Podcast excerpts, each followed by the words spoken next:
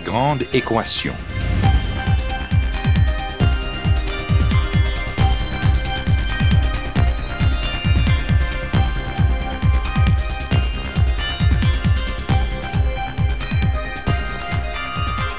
Ici Normand Mousseau. Bienvenue à La Grande Équation, votre rendez-vous hebdomadaire avec la science. Cette semaine, quelle est la relation entre culture et langage?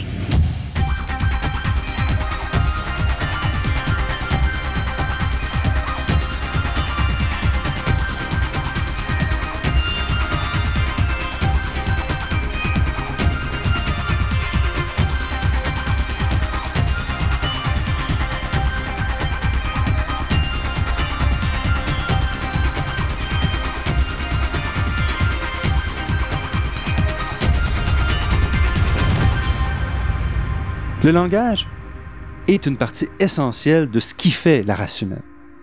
Nous avons vu la semaine dernière, avec Gérard Lanclude, les origines biologiques du langage. Une entrevue fascinante que si vous n'avez pas eu l'occasion d'écouter, vous pouvez encore entendre sur le site Internet de la Grande Équation ou sur iTunes Université. Cette semaine, nous continuons cette entrevue fascinante en nous orientant plus sur la question de la culture et de la relation extrêmement symbiotique entre langage et culture. Ceci va nous permettre de mieux saisir pourquoi le langage a été si long à se développer et comment le langage est essentiel pour l'évolution rapide de la race humaine ces dernières euh, dizaines de milliers d'années.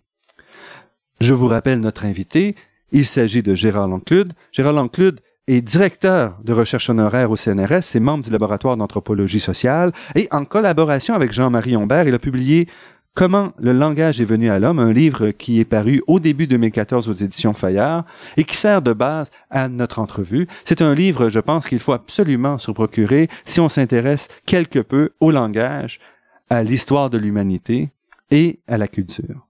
Gérard Lanclude nous reçoit à son domicile de Paris.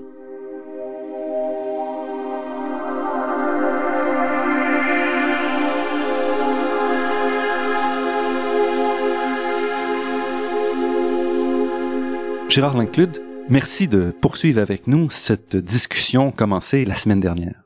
La semaine dernière, justement, nous avons parlé des origines évolutionnaires biologiques du langage et j'aimerais, dans cette deuxième partie, qu'on se tourne vers les aspects culturels, probablement un peu plus proches même de, vos intérêts directs.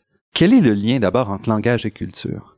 L'idée, l'idée que je voudrais exprimer est à peu près celle-ci, c'est que la faculté, la faculté de culture est une faculté euh, de, de réflexivité, c'est-à-dire la capacité humaine à évaluer ses représentations, et c'est évidemment et ses actes, c'est-à-dire à pouvoir formuler un jugement sur ce, qui, ce que les hommes font, ce que les hommes pensent, etc.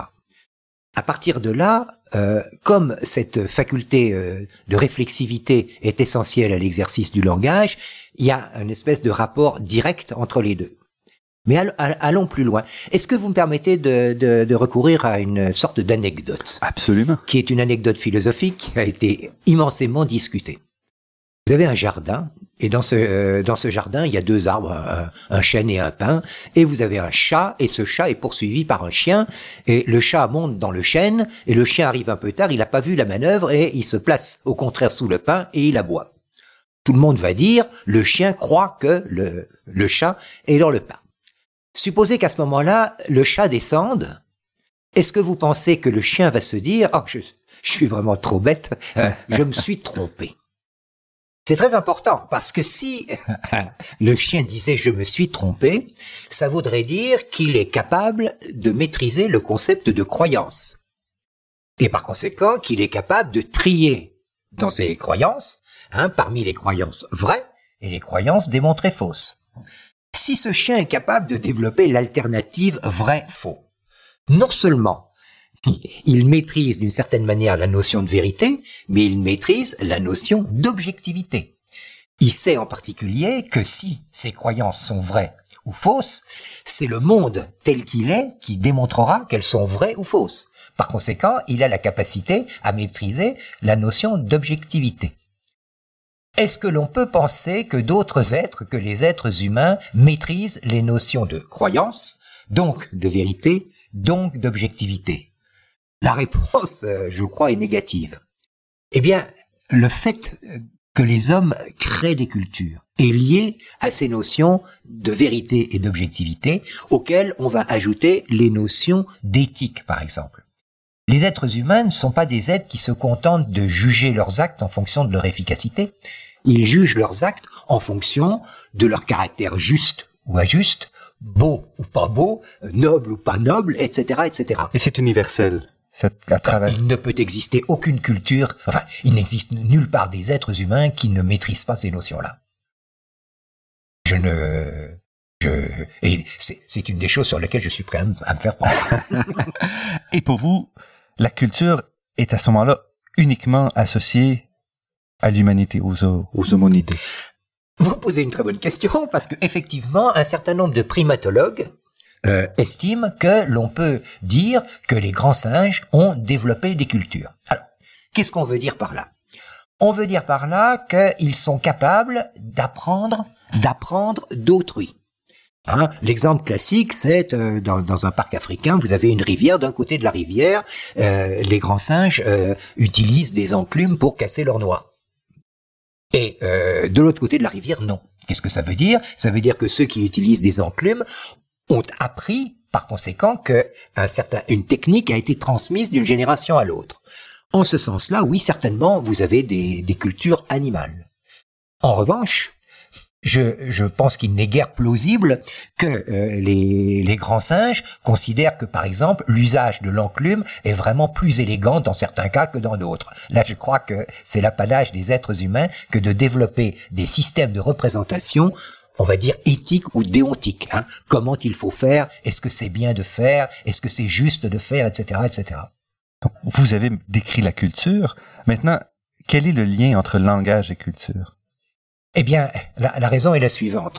Euh, je, vais employer un, raisonnement qui a été développé en particulier par le philosophe américain Donald Davidson. Quel est, quel est le lien? Euh, Qu'est-ce que c'est que, si, que posséder le concept d'objectivité? Est-ce que vous pouvez le, le détenir seul dans votre niche? Non.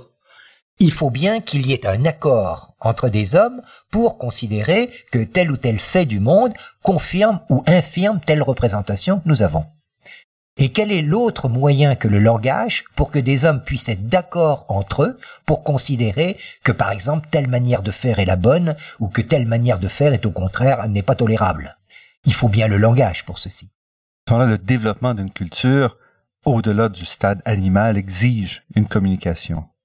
C'est ce que vous dites. Exige exige une communication, mais pas uniquement une communication en, en ce sens qu'on apprendrait euh, une nouvelle à quelqu'un d'autre, mais une communication sur le jugement apporté sur la nouvelle qu'on transmet. Par exemple, tout simplement qu'elle est vraie. Quand vous dites par exemple que il est vrai que vous vous vous développez une croyance sur une croyance, hein il est vrai que le chat est dans le chêne, vous développez une croyance sur la vérité de la croyance euh, première. Et, je pense que cette capacité à développer ce qu'on appelle des, méta-représentations est constitutive de l'aptitude culturelle. Et on revient ici un peu à une question qu'on a discutée à la dernière émission, qui était la question de, l'évolution. Évidemment, tout comme le langage, la culture ne naît pas toute faite un jour. Donc, qui va avoir un, entraînement de la culture et du langage au cours des milliers d'années, des dizaines de milliers d'années, pour arriver à quelque chose qu'on a aujourd'hui? Absolument. Euh, les archéologues ont beaucoup cherché dans le sol les traces de comportements culturels, avec toutes les difficultés à définir ce qu'est un comportement culturel. Dans la mesure où ce n'est pas seulement un comportement qui fait la preuve d'une flexibilité ou de... C'est plus que ça. C'est un comportement institué. Institué. Or, des comportements institués me semblent exiger suffisamment de langage pour que justement les hommes puissent procéder ensemble à cette institution. Et dans le sol, alors quelles sont quelles sont les preuves qu'on peut avoir? On a cherché du côté des sépultures. Ça ne paraît pas, ça ne nous paraît pas évident. Euh, nous pensons que euh, des, des que la sépulture n'est pas forcément l'indice d'un comportement culturel.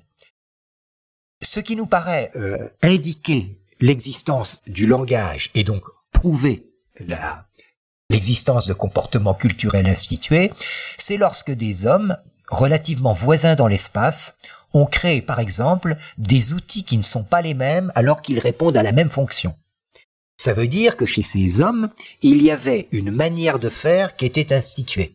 Il était bien d'avoir des outils de cette forme-là, de cette taille-là, etc., qui se différenciaient des outils d'à côté dont les hommes pensaient ah oui c'est bien de les avoir de cette manière, etc. Je pense que c'est cette différenciation par exemple d'outils ayant les mêmes fonctions, qui peut être un assez bon indicateur de la présence de suffisamment de langage pour créer des faits institutionnels.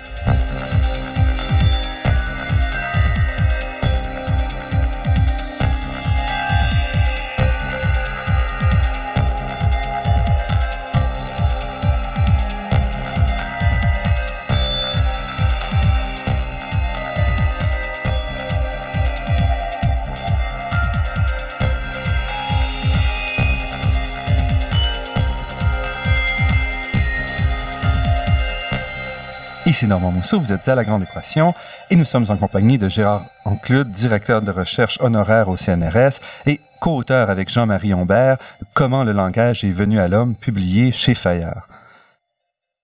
Vous disiez suffisamment de langage, mais encore une fois, on revient à la question comment est-ce que le langage s'est construit et comment est-ce qu'il a suivi, si on veut, l'évolution culturelle? Pour ça, si on veut, dans, les, dans paléologie ou en archéologie, on dispose finalement pendant euh, très longtemps que de seuls outils, que de seuls des, pierres, des, des, des, silex, etc., pour nous indiquer un peu le chemin. Oui, euh, j'ai employé l'expression de suffisamment de langage en l'empruntant à, à, un philosophe américain encore, John Searle, euh, qui dit que pour créer des faits institutionnels, c'est-à-dire que pour que des hommes soient d'accord pour faire exister quelque chose qui n'existe pas à l'état naturel, il faut suffisamment de langage. Évidemment, il n'est pas linguiste, euh, il, ne va pas définir le seuil critique. Euh, le, le, problème qui est extrêmement compliqué à... Vous avez plus, évidemment plusieurs types de problèmes. Premier type de problème, à partir de quand peut-on estimer que suffisamment de langage a été mis à la disposition de l'homme. Et qu'est-ce qu'il faut entendre par suffisamment de langage? Il nous semble qu'il faut entendre un minimum d'organisation syntaxique des phrases. C'est-à-dire à quel moment, si on veut, est-ce qu'il y a une séparation en ce qu'on retrouve chez le reste du règne animal en termes de langage et chez l'humain? Ah, alors, si, si, si on veut, on veut parler de là, euh, c'est un peu différent. Nous pensons, hein, encore une fois, euh, nous, empruntons cette idée à, des, temps en, l'occurrence, nous pensons que une séparation définitive a été euh, s'est produite lorsque, au sein de la lignée humaine, des, des, individus ont créé ce que nous appelons le signal découplé, c'est-à-dire le, le signal qui n'est qui fait allusion, qui fait référence à des événements, des aides, des situations que les gens n'ont pas sous les yeux. Donc, à partir de là, le, euh, ce système de communication, dont on va dire qu'il est encore entre guillemets mal, si vous mhm. voulez, a, a, changé de nature. Parce qu'avant, par exemple, on peut communiquer durant une chasse pour s'indiquer où se placer, l'animal est là, et pour vous, ça reste donc une communication de type euh, animal qu'on retrouve ailleurs. Qu'est-ce que qu'est-ce que je veux dire par l'emploi du signal découplé? Oh, c'est très simple et c'est et c'est généralement le genre de d'expérience de pensée qui est qui est produite par les gens qui réfléchissent à ça.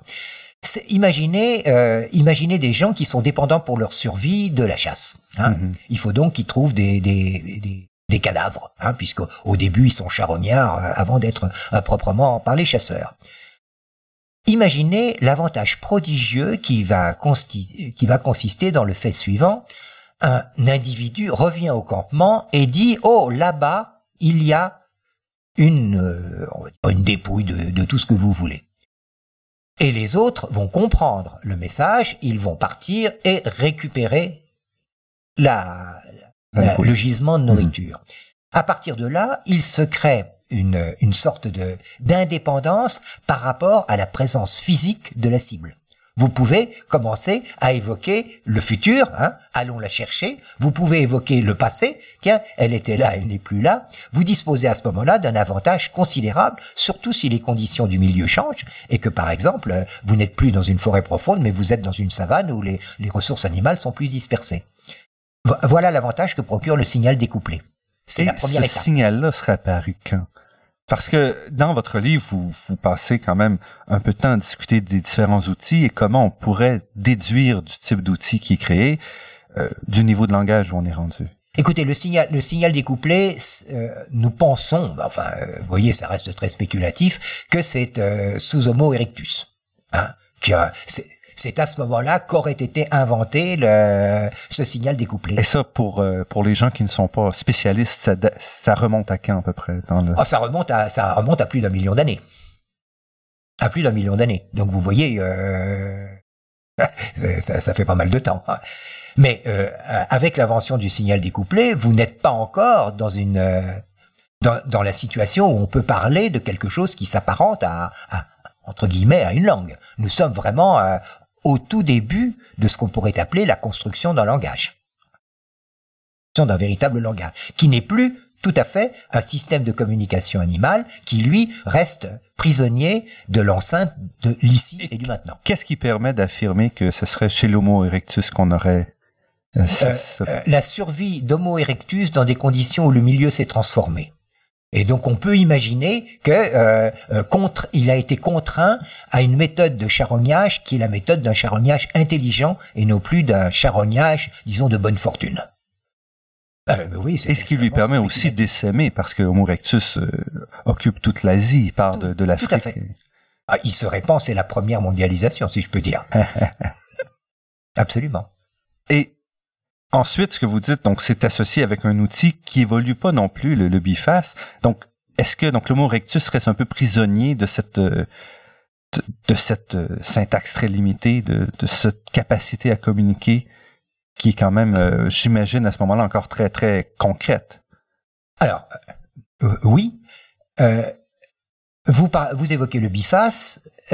il est extrêmement difficile de déduire de l'outil lithique euh, le fait de savoir quelle est la quantité de langage nécessaire pour le construire. Euh, c'est pas, c'est un indicatif qui n'est pas, qui n'est pas extrêmement fiable. Alors, je vais vous dire tout de suite un des problèmes qu'on peut avoir. Oui, Homo erectus s'est répandu partout, et même, malheureusement pour la théorie euh, que j'ai exposée la semaine dernière, malheureusement, Homo erectus a fait des traversées maritimes. Ce qu'il y a, c'est que nous ne connaissons pas le niveau des océans à cette époque-là. Par conséquent, nous ne pouvons pas savoir, euh, lorsque Homo erectus a traversé, par exemple, euh, du côté de l'Indonésie, si il a affronté la situation que les Homo sapiens ont, ont affrontée. Ou s'il a pu traverser à Gué, ou au moins voir l'île de l'autre côté. Au moins voir, etc. Mais enfin, euh, Homo erectus... bon, ne disposait certainement pas des, des, des ressources entre guillemets cognitives dont ont disposé ses, ses successeurs.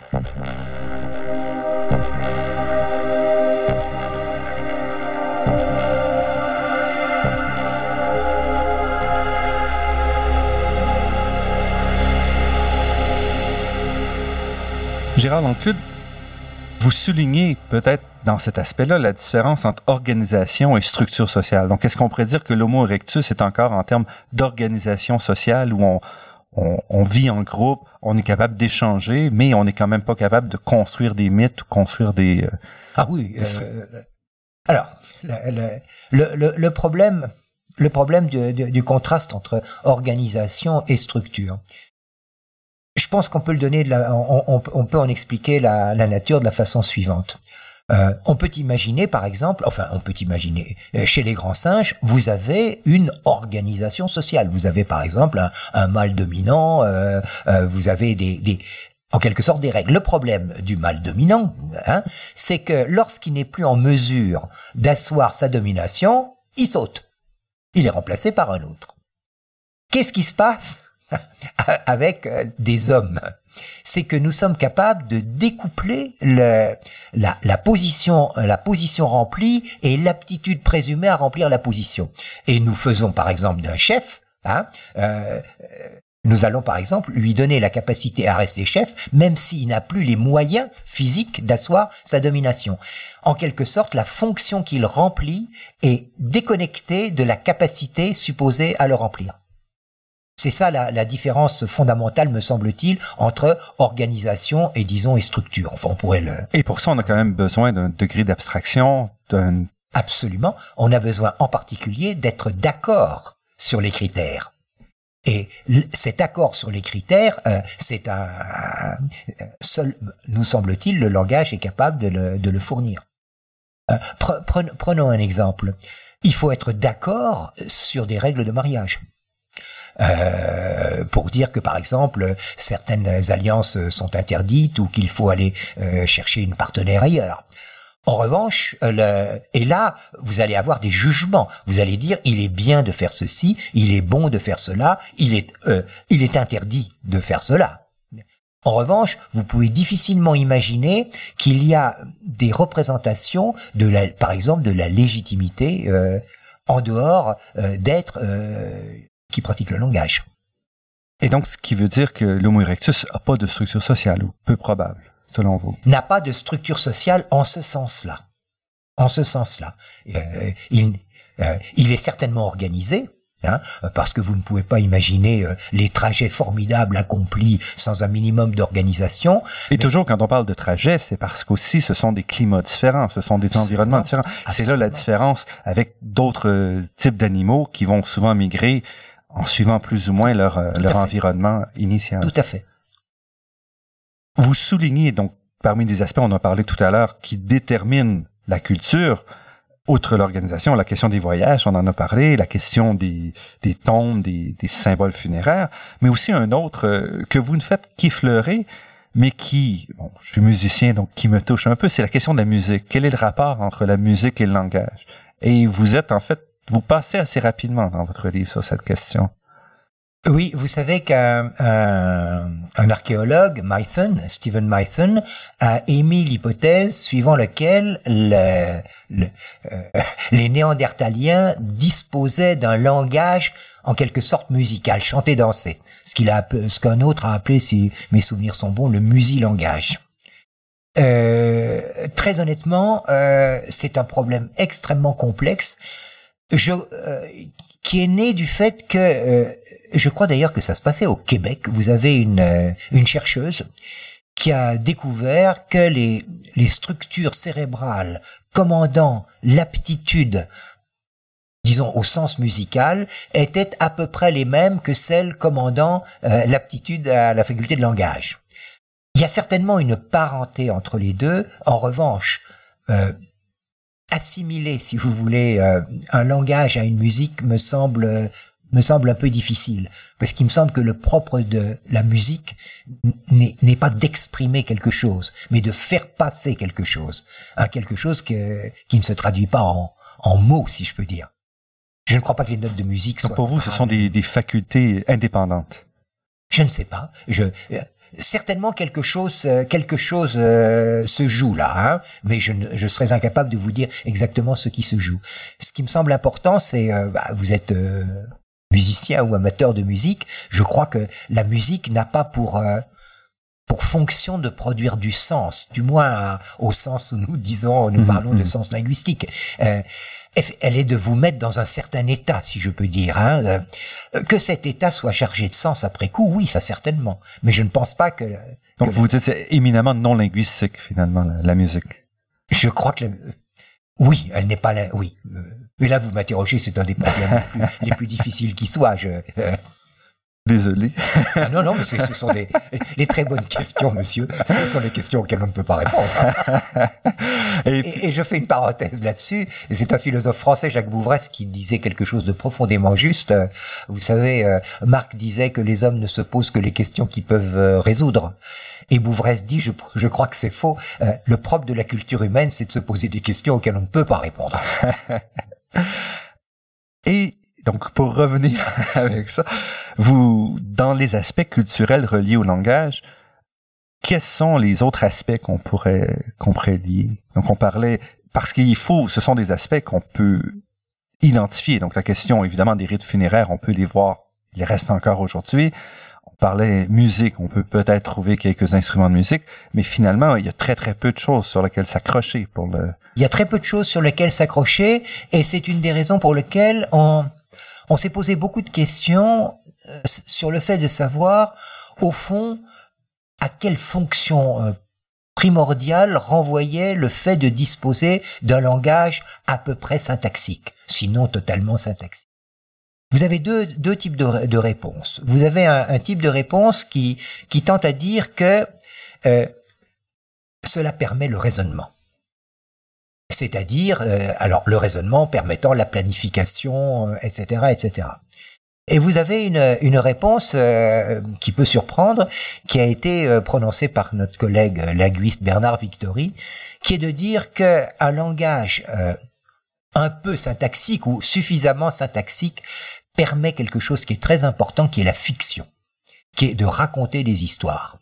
Et son idée, c'est qu'une des fonctions du langage a été la fonction de fiction. Ça a l'air, euh, ça a l'air un petit peu euh, bizarre hein, de dire que le langage aurait pour euh, fonction primaire de permettre de raconter des histoires, mais regardez à quel point il est important que le jeune enfant joue. Qu'est-ce que c'est que le jeu au fond? Le jeu, c'est fabriquer un monde possible. Mais l'avantage, quand vous fabriquez un monde possible, c'est que vous pouvez le comparer au monde réel. Et que cette comparaison est riche de renseignements sur le monde réel. Et ce que vous soulignez, c'est que l'enfant est très très tôt conscient du réel et du jeu. Tout à fait. Tout à fait. Et, et euh, c'est pour ça que d'une certaine façon, le jeu, le jeu, hein, c'est un peu la fiction. Hein un enfant qui joue avec euh, ses petits soldats, euh, il construit une fiction, et, et cette construction d'une fiction a quelque chose à voir avec le monde réel. Hein il est très important. C'est ce qui est très important, c'est c'est justement cette capacité à créer des mondes possibles et à être d'accord hein, sur ces mondes possibles. Vous insistez vous-même, vous le rappelez, oui, l'enfant est très tôt conscient. Piaget disait le contraire, mais ça a été démontré non exact. L'enfant est très tôt conscient de, euh, que c'est de la fiction. Vous savez, Roman Jacobson raconte que euh, lorsque les parents, pour euh, pour plaire à l'enfant, euh, acceptent les formulations fictives de l'enfant, l'enfant est très très mécontent. Il a l'impression qu'on se fiche de lui. Hein Restez avec nous. Notre entretien avec Gérard Lanclude se poursuit après cette pause.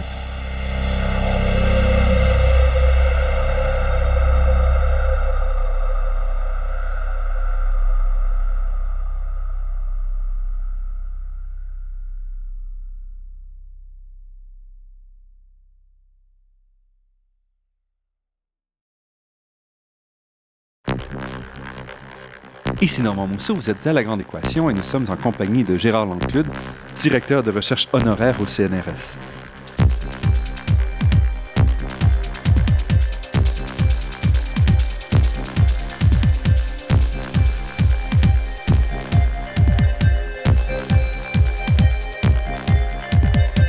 On revient avec euh, cette discussion sur l'enfant à la première question.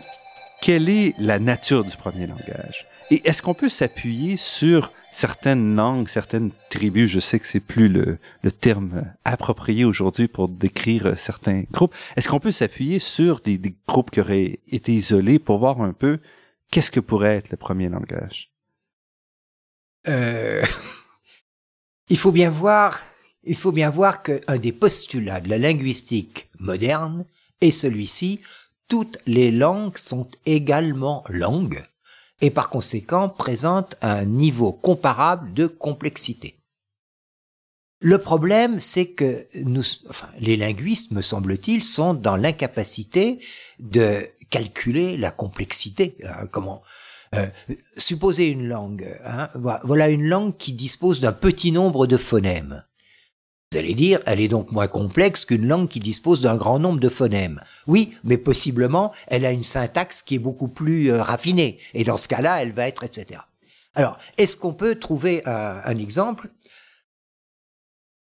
Ce que, je crois que ce qu'on peut dire, c'est que les langues modernes, les 6000 et quelques langues modernes qui sont actuellement parlées à la surface euh, du globe, sont plus complexes qu'il ne le faudrait eu égard au simple besoin de la communication. Et l'idée que nous tentons de faire passer est la suivante, c'est que cette complexité est simplement due au fait que ces langues ont une histoire derrière elles. Nous pensons donc que d'une certaine façon, les premières langues qui ont été parlées à, la surface du globe étaient des langues qui étaient moins complexes, non pas du tout parce que les individus ne, disposaient pas des facultés cognitives pour les rendre complexes, mais simplement parce qu'elles n'avaient pas une longue histoire derrière elles. Et on n'a pas d'histoire, on n'a pas de, cas. Souvent, on va s'appuyer sur un enfant trouvé dans la forêt ou je ne sais trop, de, de cas où on pourrait s'appuyer pour dire voici comment le langage pourrait se développer. Dans l'histoire de l'humanité, il y a eu un certain nombre d'exemples de souverains hein, qui se sont dit oh, on va enfin savoir euh, euh, comment ça se passe quand un enfant découvre la langue. Et on a, paraît-il, hein, euh, c'est vraisemblablement une légende dans un certain nombre de cas, on a isolé un ou deux enfants, on les a mis complètement à part, on a attendu quelque temps, et puis on est allé voir et on s'est demandé, alors, qu'est-ce qu'ils qu'est-ce qu'ils vont dire? Évidemment, ça n'a strictement aucune valeur. Ce que nous savons maintenant, c'est qu'un enfant qui a eu l'insigne malchance d'être mis à l'écart, c'est-à-dire de ne pas trouver dans son environnement direct une langue, si elle n'a pas rencontré cette langue dans les premières années de sa vie, souffrira d'un handicap permanent par la suite. Il faut qu'un enfant rencontre une langue pour que son aptitude à la faculté de langage puisse se réaliser. Par conséquent, non, on n'a pas Jamais on aura avec ça, euh, si c'est ce que vous, la question que vous me posez, on n'aura pas de modèle pour savoir ce qu'a pu être, euh, ce qu'ont pu être les premières langues. On se retrouve donc euh, dans un régime hautement spéculatif. Hautement spéculatif. D'autre part, nous avons quelques cas, mais qui sont des cas qui ont souvent été contestés de langues, de langues, enfin disons de langues qui seraient beaucoup plus simples que d'autres, euh, eu égard par exemple à, la, syntaxe qu'elles présenteraient. Ce sont des cas qui sont discutés euh, simplement parce que dans tous les cas de figure, euh, tout enfant naissant naît avec un cerveau aujourd'hui qui est équipé hein, pour l'apprentissage d'une langue. Par conséquent, on ne peut pas prendre exemple de tel ou tel euh, euh, niveau, de, niveau de langage pour dire ah ben voilà c'est comme ça qu'étaient les premières langues. Je crois que c'est absolument impossible.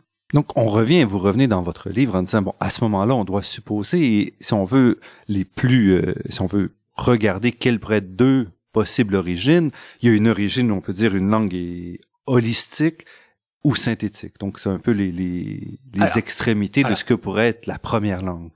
Nous prenons bien soin de dire que là, nous, sommes dans une phase de ce que un certain nombre de, de, de, gens qui travaillent sur ce domaine ont appelé un proto-langage. Et vous avez eu deux, deux, deux, deux, deux modèles possibles, effectivement. Un, un modèle, disons, euh, synthétique, dans lequel un, une expression linguistique renverrait à une très longue phrase, décrirait d'une situation. Et puis vous avez, euh, par conséquent, en quoi consisterait ce proto-langage En une série d'expressions linguistiques euh, euh, de type holophrastique, hein, pour, un peu, un peu, un peu pédant. Mhm. Et donc évidemment, à ce moment-là, limité, parce que chacun des mots contenant beaucoup, on peut pas ah ben, le, problème, le, problème, est que ça, ça, euh, euh, ça excite euh, la, la, fibre pragmatique chez celui qui entend, parce que hein, si une expression qui a été donnée, par exemple, un seul syntagme signifie va te mettre de l'autre côté pour voir si on peut arriver à tous les deux à capturer une bête, la, la, capacité d'interprétation est très très fortement sollicitée. Et de l'autre côté, vous avez des gens qui disent non, très tôt, le proto-langage a obéi à un minimum de syntaxe. Ne serait-ce que, par exemple, dans l'ordre des, des, expressions, dans l'ordre des mots, entre guillemets, mais pas, pas des mots. L'idée qu'on peut avoir, c'est que vraisemblablement les, les deux, il y a eu un mélange des deux. Parce qu'il y a le problème de dire il faut l'énoncer et il faut le comprendre. Donc, il y a cette question-là de d'un équilibre entre les, deux aspects. Ah ben c'était ce que le, ce que le grand anthropologue Lévi-Strauss euh, disait, c'est la grande difficulté de réfléchir à l'apparition du langage, c'est qu'il faut qu'il y en ait un qui produise et l'autre qui réceptionne le message. Il faut qu'il y en ait un qui dise et l'autre qui comprenne. Effectivement, ça ne servirait à rien que des êtres soient capables de produire des messages linguistiques s'il n'y a pas d'autres êtres capables de les comprendre.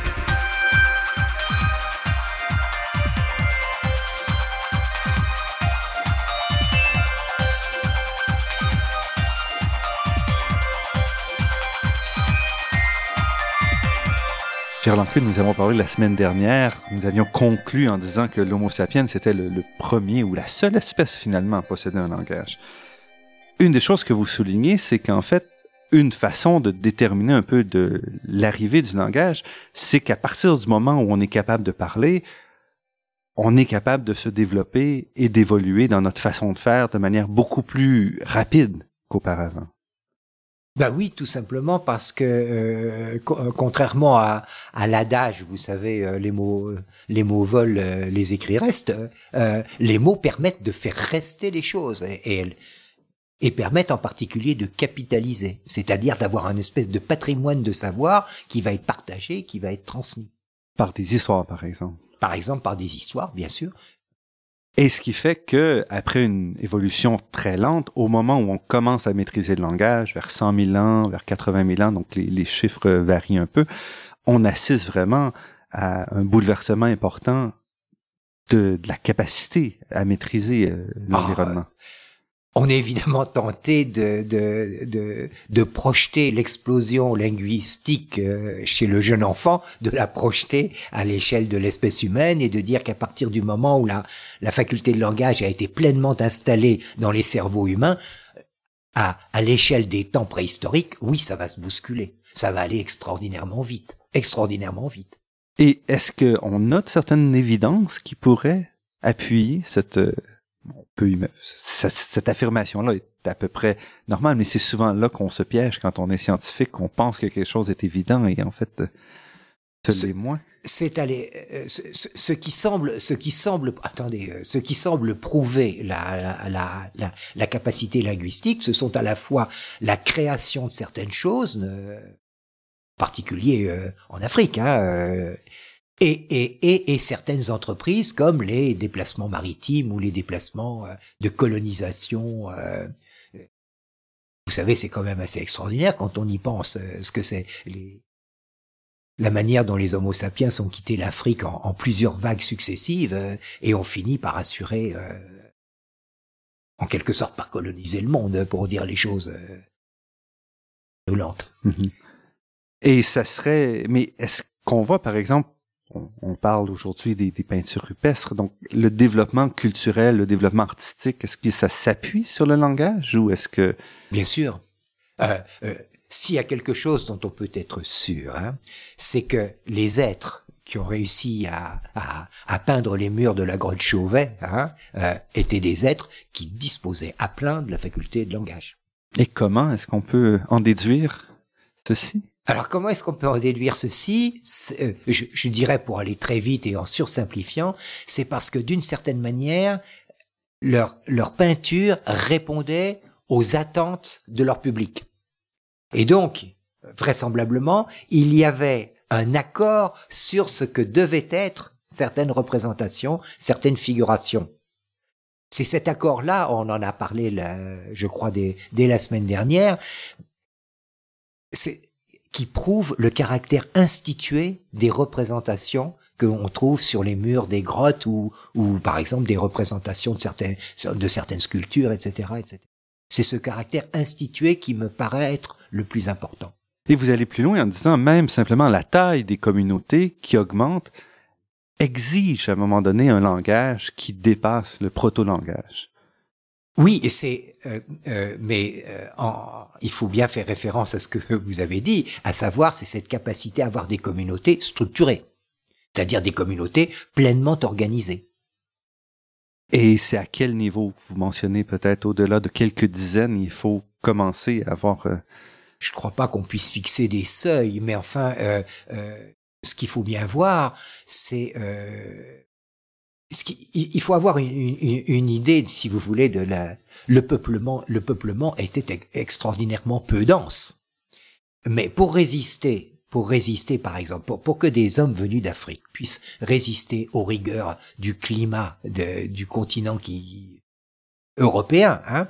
Il faut bien imaginer des modes de coopération, des modes d'échange euh, qui obligeaient, à notre sens, à, à disposer d'un moyen de communication qui ne se limite pas à des simples. Parce que vous soulignez le fait que si on est dans une communauté présentement de, de, chimpanzés, par exemple, il y a un temps fou qui est passé à dépouiller euh, ou épouiller les autres euh, juste pour maintenir une certaine cohésion, hmm. et que le langage permet en fait, via une structure sociale plutôt qu'une euh, organisation, de diminuer le coût nécessaire pour porter l'organisation, donc ce qui laisse plus de temps pour la nourriture. Oui, c'est une des thèses, vous avez, vous avez tout à fait raison, c'est une des thèses qui a été émise, c'est que d'une certaine façon, le langage a joué le rôle de, du toilettage euh, chez les primates euh, non humains. Euh, L'avantage énorme du langage, si vous me permettez l'expression, c'est que ça permet d'épouiller pas mal de monde en même temps. Tandis que dans les communautés de, de primates non humains, hein, ben, chacun épouille son voisin. Vous pouvez pas épouiller en même temps euh, un grand nombre de gens. Alors évidemment, derrière ce toilettage, il y a l'ensemble des relations sociales, des relations de domination, de etc. Euh, euh, pas un dépouillage purement euh, hein, euh, les communautés de primates non humains sont des communautés fortement organisées, hiérarchisées, avec des etc. Mais en revanche, euh, effectivement, ça nécessite des relations one-to-one. Tandis que chez euh, dans les communautés disposant du langage, euh, chacun voit que le langage permet de faire l'économie de bien de relations one-to-one. Et est-ce vous revenez souvent vers 80 000, 60 000 avant notre ère, donc les premiers outils qui sont une plus complexe, en fait, qui dépasse le simple le biface. Et est-ce qu'on a des évidences aussi sur la structure euh, des communautés? Écoutez, on a alors, euh, on, on, a effectivement, on, on a euh, comme disons comme indice, indice assez fort, c'est effectivement des, des outils fabriqués selon des normes différentes tout en ayant les mêmes fonctions dans une même zone géographique. Alors, qu'est-ce qu'on a comme on a d'autre part, on a un certain nombre d'indices qui tiennent effectivement au fait que des, on va dire que des campements euh, africains en Afrique, des, des campements auraient réuni, alors provisoires vraisemblablement, puisque nous avons affaire à des, nous avons affaire à des, des, itinérants. Mhm. Euh, mais qu'il y avait des campements provisoires qui pouvaient même euh, avoir des frontières relativement euh, plus solides, plus marquées. Oui, c'est un autre signe, c'est un signe, si vous voulez, de structuration de l'habitat.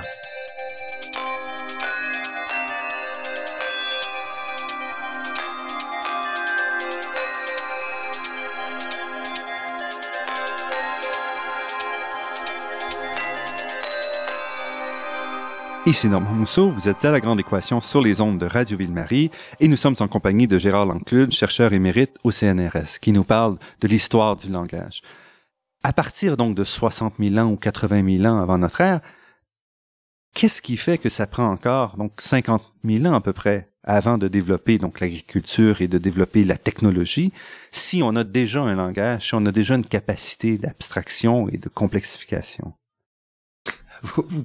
La, question, que vous posez, c'est évidemment, c'est une des grandes questions. Euh, il faut quand même préciser tout de suite que à, l'échelle des, temps humains, euh, c'est très très rapide c'est très très rapide. Hein. Euh, je veux dire que le néolithique, ça, vient vite. Hein. Alors, pourquoi est-ce qu'il a fallu tant de temps? La réponse, c'est certainement pas ici qu'on peut la donner. On peut s'interroger sur le fait qu'un certain nombre qu'un certain nombre de sociétés étaient vraisemblablement plus aptes à, à développer euh, l'agriculture et, l'élevage que d'autres. Hein. Ce sont des euh, ce sont des sociétés où, par exemple, c'est la thèse de, de, notre collègue Alain Testard qui a, qui a malheureusement disparu récemment. Euh, la thèse d'Alain Testard était que certaines sociétés de chasseurs-cueilleurs étaient déjà presque plus nomades. Hein. je pense en particulier l'exemple prédominant, c'est l'exemple des sociétés de la côte nord-ouest du Pacifique. Hein et la, etc. Mhm. Où vous aviez des chasseurs-cueilleurs, mais ces chasseurs-cueilleurs étaient pratiquement, euh, euh, grâce aux capacités de stockage, c'était des ne nomadisaient plus ou pratiquement plus. Et d'autre part, ces sociétés-là avaient développé, si j'ose dire, non pas seulement de l'inégalité, puisque malheureusement l'inégalité est partout, mais avaient développé une inégalité fondée sur des critères économiques. partir du moment où vous avez des structures inégalitaires du point de vue économique, tout se met en place pour inciter à plus produire et à mieux produire. Ce n'était pas forcément le cas dans toutes les sociétés. Le, grand décalage hein, à ce moment-là, c'est les sociétés, par exemple, des aborigènes australiens par rapport aux, aux chasseurs-cueilleurs de la côte nord-ouest du Pacifique. Et à ce moment-là, donc, cette période-là, le langage, donc le langage n'est pas nécessairement garant d'un développement de, technologique. Mais euh, euh, en, disons, l'hypothèse que nous faisons, elle, est, elle, est, elle, me paraît très raisonnable, et qu'en 50 000, hein, tous les êtres humains, en l'occurrence donc euh, tous les Homo sapiens, hein, faisons une petite parenthèse parce que vous avez encore les Néandertaliens et vous avez même peut-être encore l'homme de Flores qui va durer jusqu'à 13 000. Hein, donc, en tout cas, tous les Homo sapiens disposent de la faculté de langage. Encore une fois, ça ne veut pas dire qu'ils disposent de langues comparables à celles qui sont aujourd'hui parlées à la surface du globe. Mais ils disposent de la faculté de langage. Et par conséquent, cette, euh, cette, euh, euh, on ne peut pas imaginer l'invention de l'agriculture ou de l'élevage sans le langage. Et on est arrêté à 60 000 ans, 80 vous parlez donc un langage structuré. Est-ce qu'il y aurait des, est-ce qu'on a une capacité dans, en archéologie par exemple, pour aller voir l'évolution du langage, ou est-ce que vous pensez que ça reste complètement fermé euh, à Je pense que ça reste extrêmement spéculatif, mais que les hypothèses des archéologues sont de plus en plus contraintes par les découvertes qui se font. Euh, vous savez qu'une des grandes, euh, enfin jusqu'à il n'y a pas très très longtemps, tout le monde pensait que il s'était produit une explosion symbolique, hein, une révolution si vous voulez, et que cette révolution avait eu lieu au Paléolithique supérieur en Europe. C'est-à-dire oh ben disons à partir de, de, de, de 40 000 maintenant. Mhm. Maintenant, tout laisse à supposer que euh, cette révolution n'a pas eu lieu hein, et que toutes les prémices en ont déjà existé en Afrique.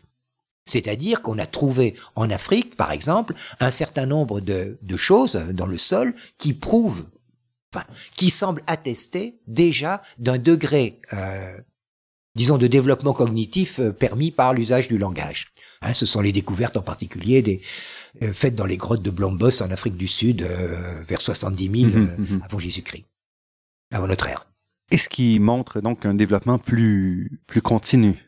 Qui montrerait, d'une part, qu'il n'y a pas eu de véritable révolution, mais ce que vous dites, c'est-à-dire un développement continu, ou que si vous voulez l'explosion hein, qu'on va qu'on va constater en Europe, euh, en particulier dans le domaine de l'art, ben cette explosion avait déjà été préparée. Hein, euh, la mèche avait été allumée en Afrique.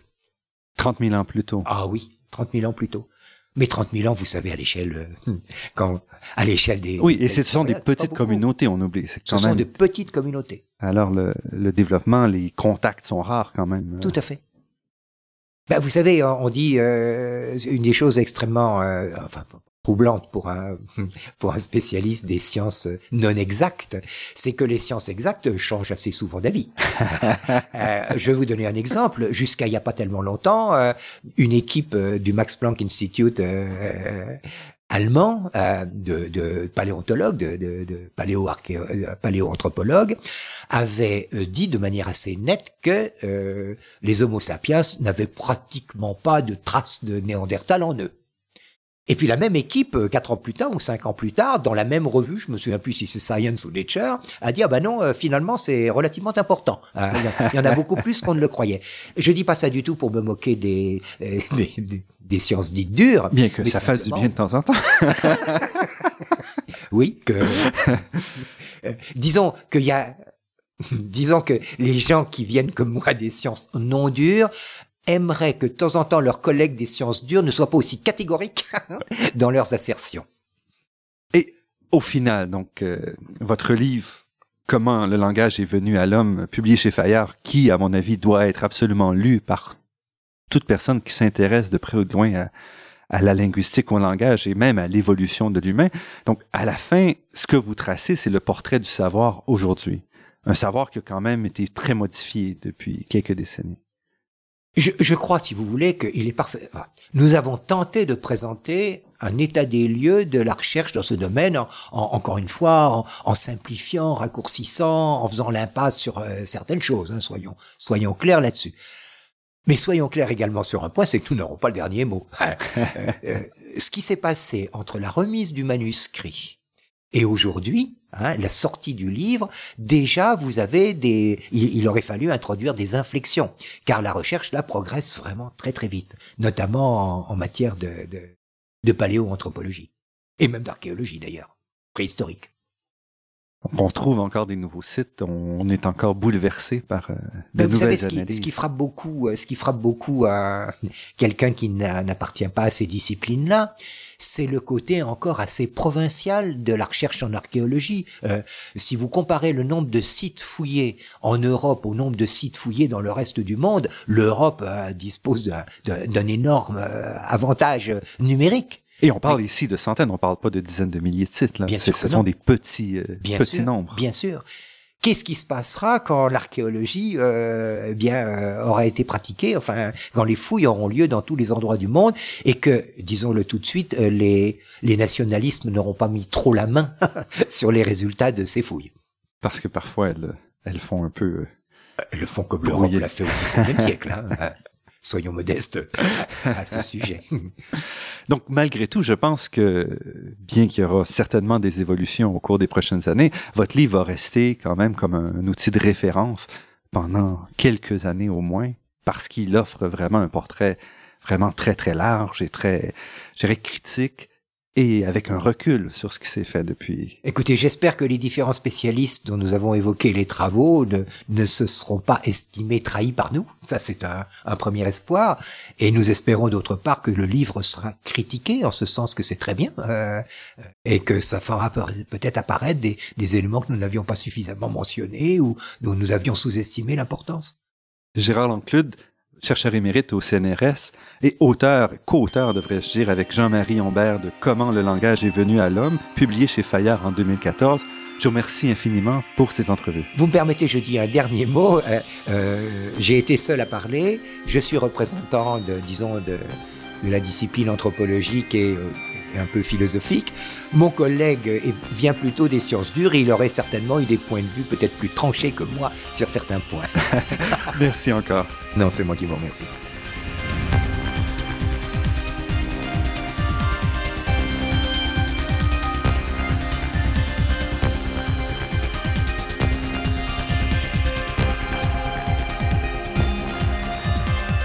Je remercie Daniel Fortin à la technique et pour la création des thèmes musicaux entendus à l'émission, Marc-André Miron au site Internet et Ginette Beaulieu, productrice déléguée.